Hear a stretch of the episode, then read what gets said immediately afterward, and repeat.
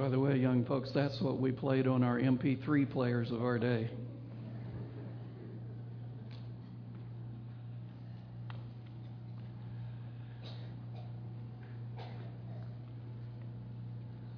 Well, happy almost uh, Mother's Day.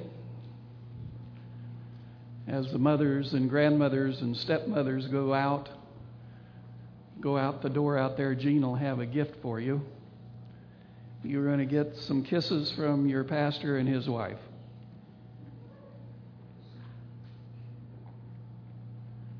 Seems like it's been a long time since I've preached here. Been two weeks. Did you know we had the conference president here last week? When Mesa Grande Academy was here, he said, I came all the way out here to hear you preach. I said, Well, you can come back next week. I'm preaching. We kind of got a little interrupted on our series. We were talking about the, uh, the radical prayer. And then I told you that this week we're going to talk about the radical problem. The Lord has a radical problem. We learned the last time that the harvest is truly great. There are many men, women, and children who are waiting for the invitation to become a part of the kingdom of heaven. But we can't see the ripe harvest because we are so caught up with our world right down here and our own problems and our own financial situations and our work and our families that we can't see the ripened grain like the Lord can see from heaven. And so, if you remember, we decided that we were going to say the radical prayer, and that radical prayer was, Lord, open my eyes so that I can see as you see. We need to have our eyes open so we can see this world as our Lord sees it. We need to be ready. This prayer is just asking God to help us to see all the inhabitants of this earth from His perspective. We need to come to a realization that the harvest truly is great and it is ready to be gathered right now. But the Lord still has a problem, though a radical problem. And let's take a look at it. Luke chapter 10, Gene read it, verse 2. Then he said to them, The harvest truly is great, but the laborers are what? Few. That's the problem. The problem is not the harvest, the problem are the laborers. The Holy Spirit is doing His work of preparing people to become the children of God. That's why the harvest is great. But the harvesters are not doing their job. I'm an old Kansas boy. And I remember the old golden wheat crops out through Kansas was always begin to watch it turn the color, and you knew when it started to turn color that soon would be time for the harvesters to come in to begin cutting the wheat. Those old combines get going out there, man, it's quite a sight. I used to have to drive the truck that would go up next to the combine and they'd unload it, and I would have to take it into town and hopefully get back before the combines were full again. So I keep doing that process over and over. Those custom combiners, those harvesters, would actually start when the season would start. The grain would uh, get ready down in, in Texas. They'd start down here in the tip of Texas. And then they would start harvesting, and then they'd move up north through Texas and go into Oklahoma when the crop then would be ripe at that time to be cut, but it isn't ready yet in Kansas. And then from Oklahoma, they go up into Kansas. I lived about right there between the K and the S. Never saw the K or the S all the time I lived there. But I saw the golden wheat. And then they would move from Kansas, then they would be it would be ripe in Nebraska. And they would go up into Nebraska and then up into the Dakotas Guess where they would go after they hit North Dakota? They'd go up into Canada. And the, it's amazing how, with all the, the seasons and everything, that the Lord has the, the grain ripe at certain points of time. Not all at once, because they would never be able to get to it all at once. And they would have to go on up and get into Canada, they would never stop working until all the grain was cut. But in this particular year, many custom harvesters didn't show up. There was, this was back in the, remember the, the gas lines when everybody was waiting to get gas? They couldn't get gas for their trucks and their combines. And so they didn't go out. And they didn't cut the wheat and the grain. Many farmers lost their, their crops. It doesn't show up too easily, but a lot of times after a while, the, the grain is no longer that nice golden brown, but it starts to turn white. In some cases, it starts turning black when the fungus starts growing on. It gets so heavy that it begins to lay over on its side and and it's a mess. And there was a lot of farmers that lost their farms to their banks because there was no income that came from their, from their wheat. And how devastating it was for them. You know where this is? That's all etched in our minds the Twin Towers that took place on 9 11. Did you know that ever since September the 11th, 2001, the Holy Spirit has really been working on the hearts of souls in the entire world. We're living in a time when not only the economy is terrible all over the earth, but people are trying to seek answers. Why is this happening? What's taking place? We're needing help. The Holy Spirit is opening up spiritual doors that have never, ever been opened up such as being opened up at this time in this world's history. The harvest is ready. It's truly great. It's time for the harvesters to do their work. But the fields of souls are being neglected. Why is that? Matthew 24 14. Jesus says, And this gospel of the kingdom will be preached in all the world as a witness to all the nations, and then the end will come. Now, remember, I said we've got to see it from the perspective of up in heaven. Jesus says, when the gospel is preached, what will happen? It's the second coming of Jesus. But you know what we're waiting for down here, what we're looking at, I'll tell you what we're looking at. Many of our church members are looking when the Sunday laws come. When the national Sunday laws come, then we'll be ready. Then we're going to start the harvest. Let me tell you, we're looking at the wrong thing. The harvest is already ripe before the Sunday laws ever come.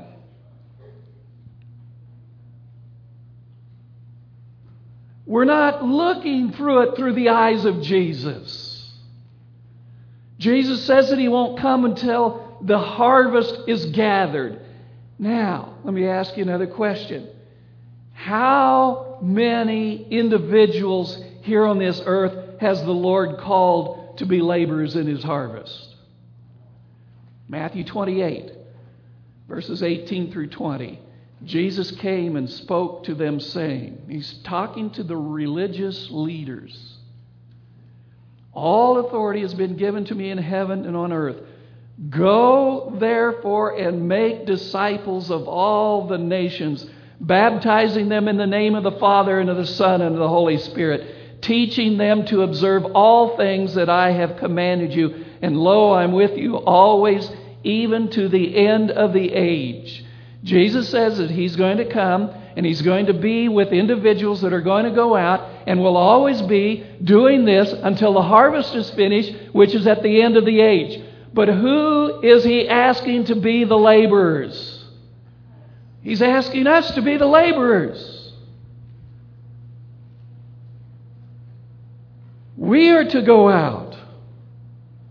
All generations of believers everyone who accepts the call to be a Christian is also a laborer in the harvest. The problem is, where are the laborers? If we're called to be laborers in God's harvest field, why are there so few laboring laborers? That's what we're going to dwell on this morning. I'm going to tell you right now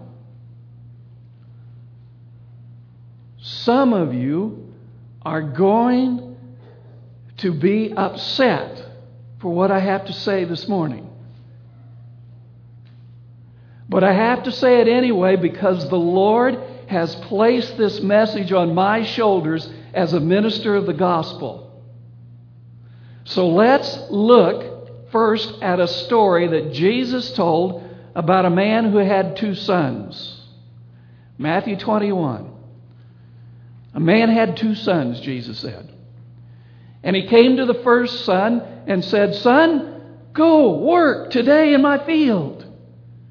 And his son answered and said, I will not. But afterwards he regretted it and went. Then he came to the second son and said likewise, and this son answered and said, I'll go, sir. But he didn't go.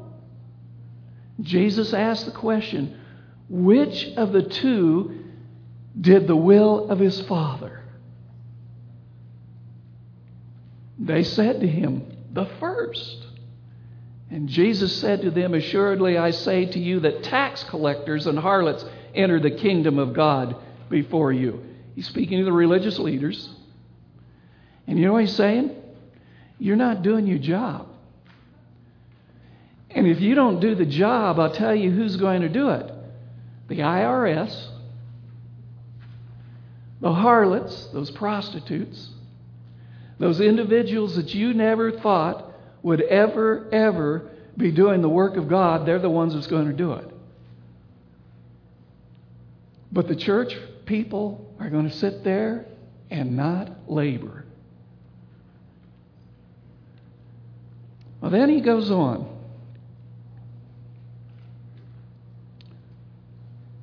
The vineyards are there, the grapes are ready, but there isn't enough workers.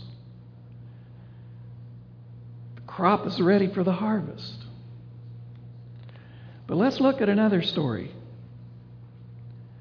He said to them, A certain man gave a great supper and invited many and sent his servant at supper time to say to those who were invited, Come, for all things are now ready.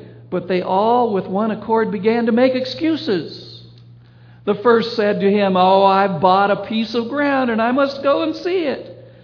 I ask you have to have me excused. And another said, Oh, I've bought five yoke of oxen and I'm going to test them.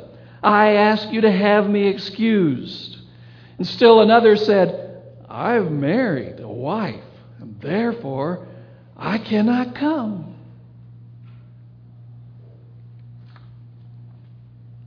They all made excuses for not heeding to the king's invitation.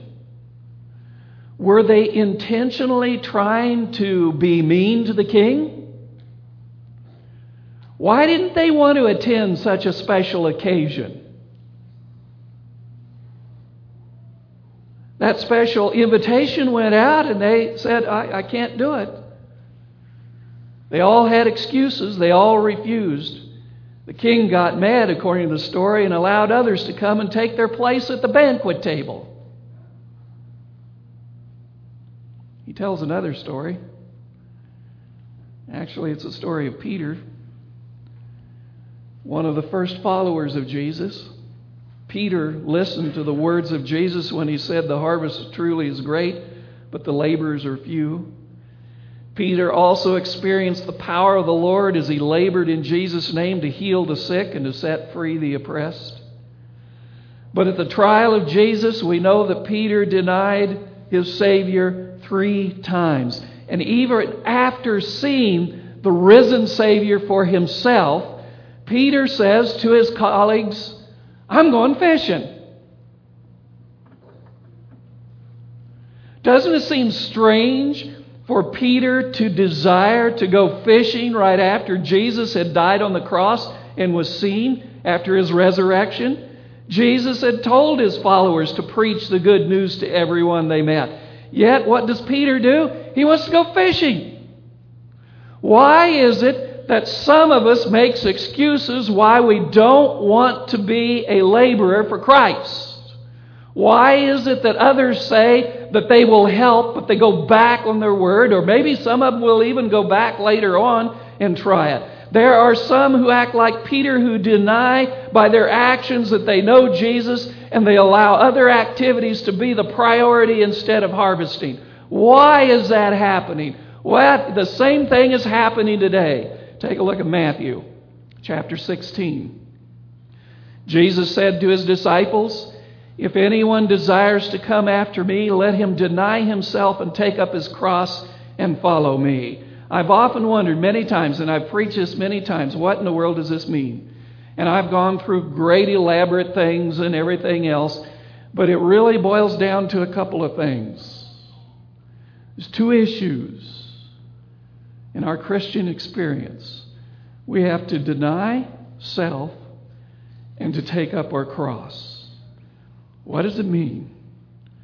Well, let's hit with deny, deny ourselves first.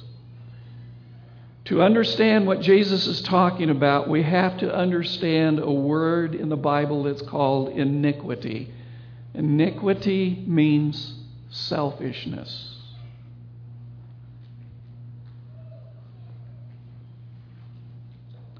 Look at the selfishness of Lucifer. Five times Lucifer used the term, I will. I will ascend into heaven. I will exalt my throne above the stars of the cloud.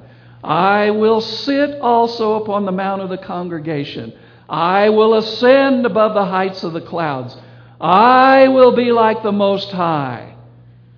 What's the focus of the attention upon? Himself.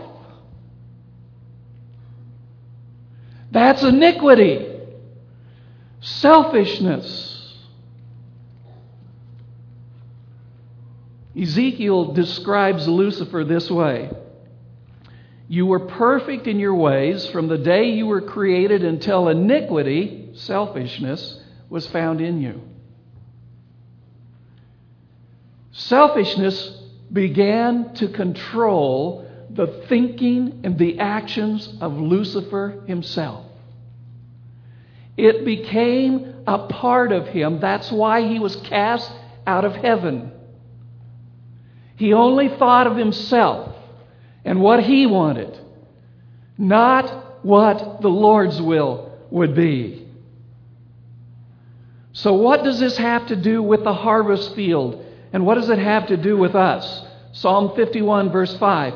Behold, I was shapen in iniquity. I was shapen, I was created in selfishness, and in sin did my mother conceive me. He's talking about all of us. From the day that we were conceived, the wiring starts taking place in our brain and in our actions to focus towards self. It comes automatically. We're born that way. We cannot change that on our own power. That's the way we are. We're born that way. We're born, even before we're born, we're going to let others know whose boss we really are. Mothers know what we're talking about here. See the little footprint?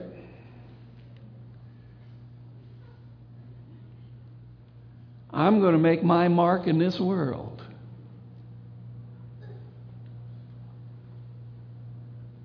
We're just going to show the world who's boss. Our thinking is automatically programmed to think and do selfish things. When self is alive, it is impossible for us to see the truth of any situation about ourselves and about others and about God.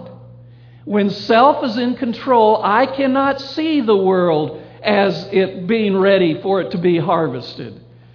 If I have self controlling me, I don't even see self controlling me. I don't even see who I am, and if someone points it out, I'm going to fight them about it, or I'm going to make excuses about it. I can't even see God properly when self is in control.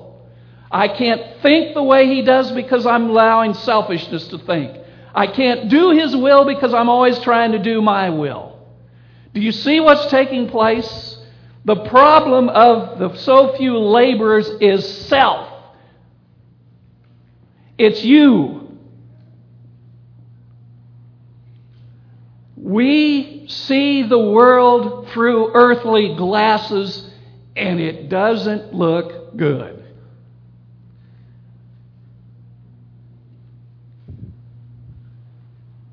We're blind to see others or ourselves accurately. Self is in such control, we begin to make excuses for not doing what we're asked to do. We try to justify our sinful desires. We try to avoid our spiritual duties. But it goes even deeper than that. It has to do with our trust. If God is in control of our lives, then I can trust God. But if God is not in control of my life, if self is in control, I only trust myself.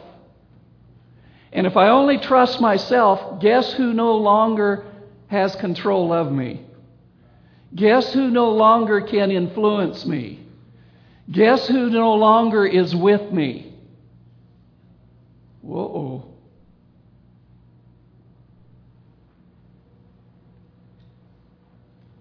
I've got to make up my mind who is the better of the two. Lucifer chose self.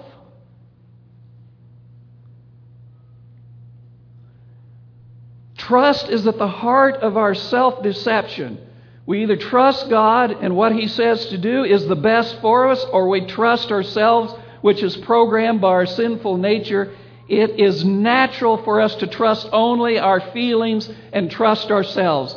If I don't feel like doing something, I'm not going to do it.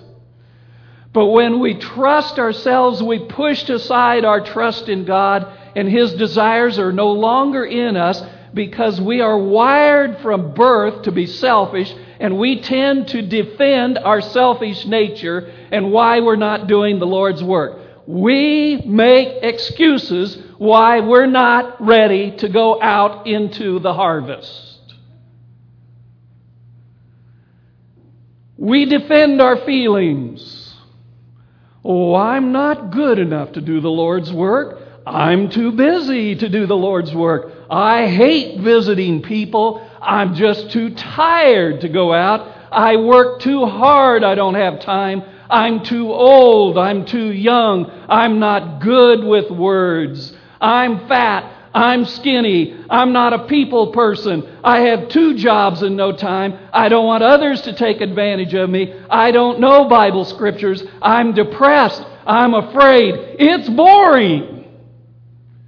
Well, that list of excuses keeps going on and on and on and on and you know what? There's no laborers to do the work. And you know what? Pastors do the exact same thing. So if I can change a church service and not make people feel guilty about not doing the Lord's work, then I don't have to do the Lord's work. I'm too busy.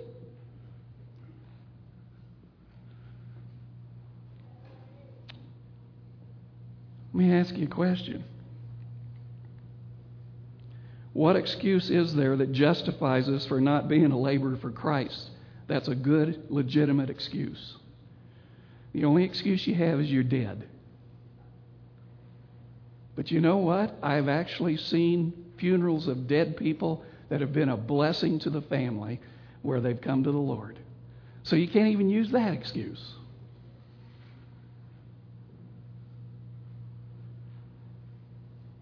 Here's what it boils down to I'm saying I've purchased some land, I bought me a cow, I just got married. I'm sorry, Lord, I just can't come and serve you.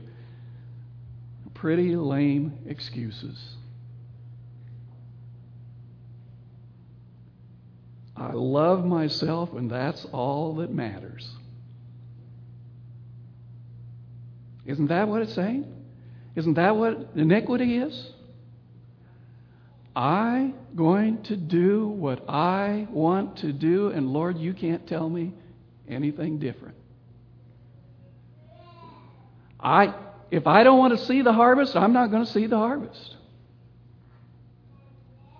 If I don't want to do the work, I'm not going to listen to what it has to say in the Bible. I'll either make an excuse or I'll get mad or I'll say, Yes, Lord, I'll do it. I, I will do it. And then I don't.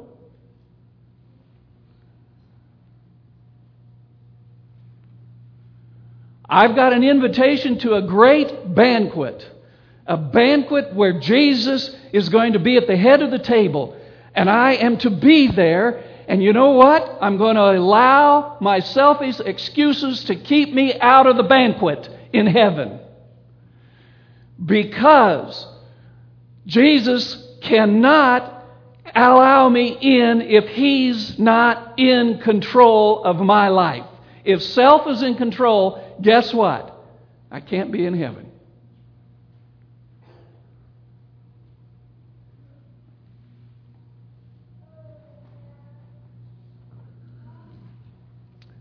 We're like a bunch of ostriches that stick their head in the sand. I don't want to see anything. I don't want to hear anything.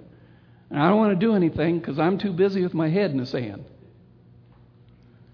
And let me know when the Sunday laws come so I can have this outpouring of the Holy Spirit. Too late. The harvest is too ripe. The laborers are already out working. I've got to get my head out of the sand today, right now. Look what Romans has to say. The sinful mind. Now, let me tell you something. Where it says sinful, put in selfish. The selfish mind is what? Hostile to whom? To God. Is it God that's hostile to me? No. He wants to save me. He wants me to be his disciple. He wants me to be a worker. But because of my, my mind, because of my selfishness, I am hostile to God. It does not, my mind doesn't submit to God's law, nor can it do so. Those controlled by the selfish nature cannot please God. Why can't it? because I don't want to do what God asks me to do. I don't want to give Bible studies. I don't want to witness. I don't want to do anything but to come on Sabbath morning and sit in the pews and say, Praise the Lord. Here's my offering. Thank you, God. Goodbye. Is that the harvest? Can you imagine the wheat harvesters coming into Kansas and say, Give me my money. Yep, that's wheat. Goodbye. And don't cut it. They won't be harvesters for very long. Cannot please God. Take a look at this one. Galatians 5:17. Our sinful, our selfish selves want what is against the Spirit. And the Spirit wants what is against our selfish nature.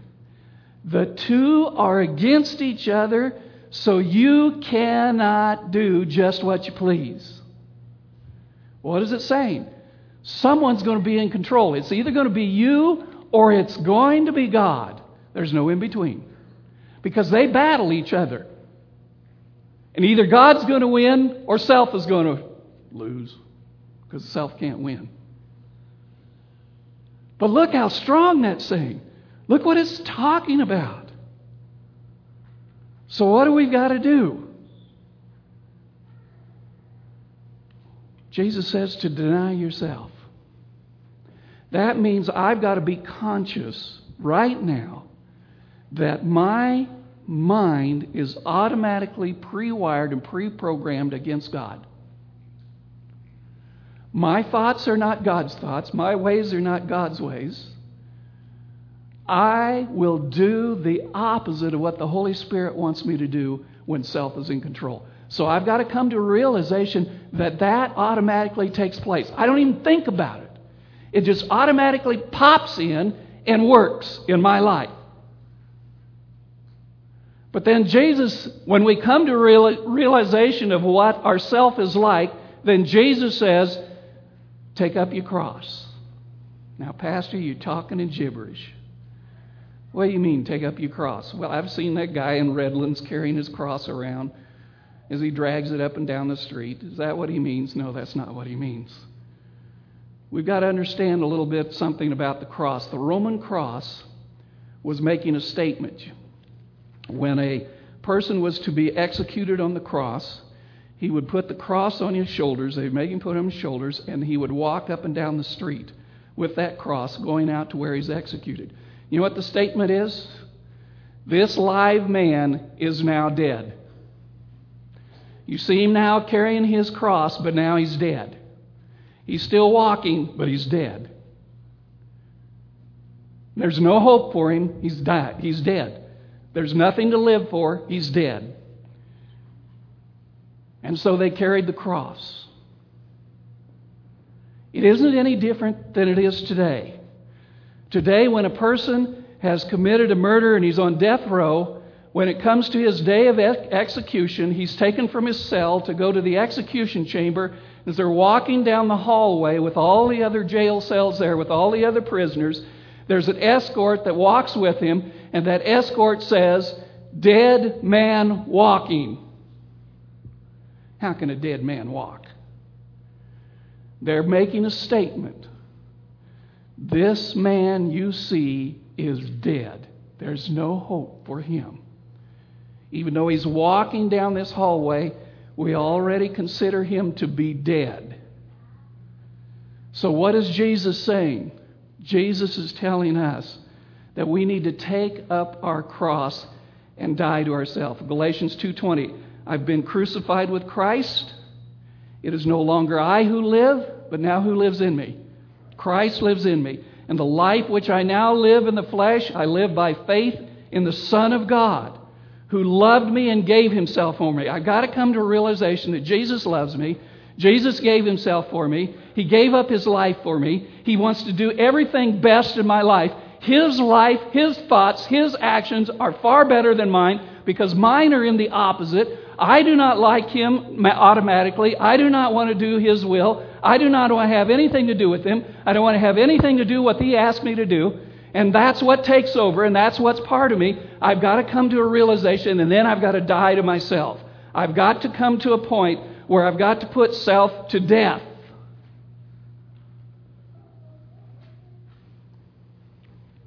Today's English Bible says, I've been put to death with Christ on the cross so that it is no longer I who live, but is Christ who lives in me. Galatians 5:24 those who belong to Christ Jesus have crucified their own sinful, let's put selfish, selfish selves on the cross. They have given up their old selfish feelings. That's their excuses. That's the things that we come up with and the evil things that they wanted to do. In other words, I've got to come to a point where I realize that His way is the best, and I've got to do His way in His thinking, in His manner, in His glory not myself. I've got to execute myself on the cross. I've got to die how often? Daily. I've got to die to self daily. Now, what does that mean? That means every morning when I get up in the morning, I am automatically pre wired for selfishness. My thoughts are going to be selfish. My, my actions are going to be against God. I'm not with God, I'm against Him when I get up in the morning. Okay? So when I get up in the morning, I've got to die to myself. I've got to crucify myself and say, I no longer want to live. I now want Jesus to live in me and to take over. But it's not just once a day. But it's all the time. When that takes place, sometimes I will automatically do something I don't even think. I will do something against the Lord. I've got to stop right then and there and I've got to pray, Lord, forgive me. And He says He's going to forgive me. And He's going to cleanse me from that unrighteousness. Forgive me. I want to die to self. I want to die to what I just did. And I want you to be able to come in and to take over. It's your will that I want to have take place in my life, not my will. Your will's the best. My will is not. Your way's the best. My way is not. You know the way to heaven. I don't. You know what needs to be done. I don't. You see who you have ready, who is ready for the harvest. I can't see it. So help me see, hear, think, breathe everything about Jesus. Have Him take over in my life. I don't want to live anymore the way I'm doing. I'm not going to glorify my past life. I want nothing to do with my past life. I want to live, breathe, and think Jesus.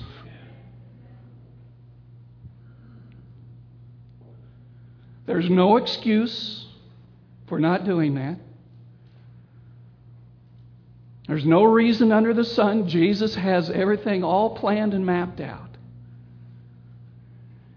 His coming's going to come whether I'm ready or not.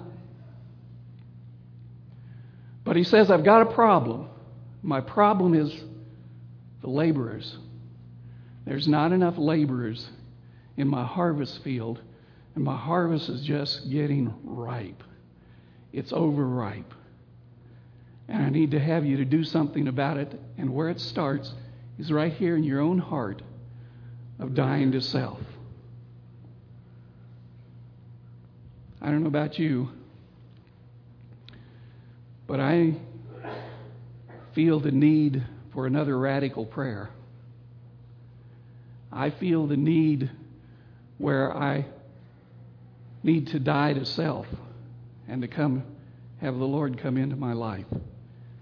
If you feel that need, I want you to stand with me as we die to self today with this radical prayer that we're going to recite together. We're all going to be in one accord, like the disciples in the upper room. And we want to say this radical prayer together and be sincere. Because if you're sincere, the Lord's going to do something very great. Let's pray together. Lord of the harvest, I see the problem. I acknowledge my predisposition to evil. I desire to deny myself, nature, and die on my cross so that the Spirit of Jesus might live in me. I am willing to be a laborer in the harvest of Christ so he will come soon. Amen. That is a radical, life changing prayer. That's a prayer that we need to say every day. That's a prayer that prepares us for that soon coming of Jesus. But there's a lot of work that needs to be done before that takes place. There are people who need to know Jesus, and you're the one that the Lord's going to set up to do that. If you're not going to do it, he's going to have to go out and get somebody else. Do you know why the harlots and the tax collectors did it? When they came to a realization that their life was wrong and rotten, they were willing to give up that life and to walk in the feet of Jesus. And Jesus made them laborers for him. That's what he wants to do with us. Now, let me tell you something. I really want you to be praying this week. Next week, our fellowship meal. But between church and fellowship meal, I'm going to ask the ladies to not get the food out right away. I think we have enough talent in this church that there are things that we could be doing that we've never done before. There are, there are things that we can plan together by the grace of God that is going to make the labor easier. What it is, I, it's not going to be my plan. You know, you've always heard pastors give their plan and then it falls flat on his face. It's going to be your plan. We're going to strategize. And we're going to come together and we're going to begin to plan the harvest. And so we're going to start it out. We've got talents here. We're going to tap into the talents. It's like someone says, you know, this morning in my Sabbath school class, it's, it's time that the church diversifies and uses all the talents that we have here. So we've got amazing things that the Lord can do with you that I don't know anything about. And, and we can get together and talk about it and begin to make plans for this church and what we're going to do. And even if we don't get over to the potluck to eat, we're going to be fed by the Holy Spirit. I tell you what, you don't gain weight when you're fed by the Holy Spirit. So, what we want to do is we want to take our hymnals, turn to hymn number 366, because this hymn asks the question where are the reapers? And that's the question.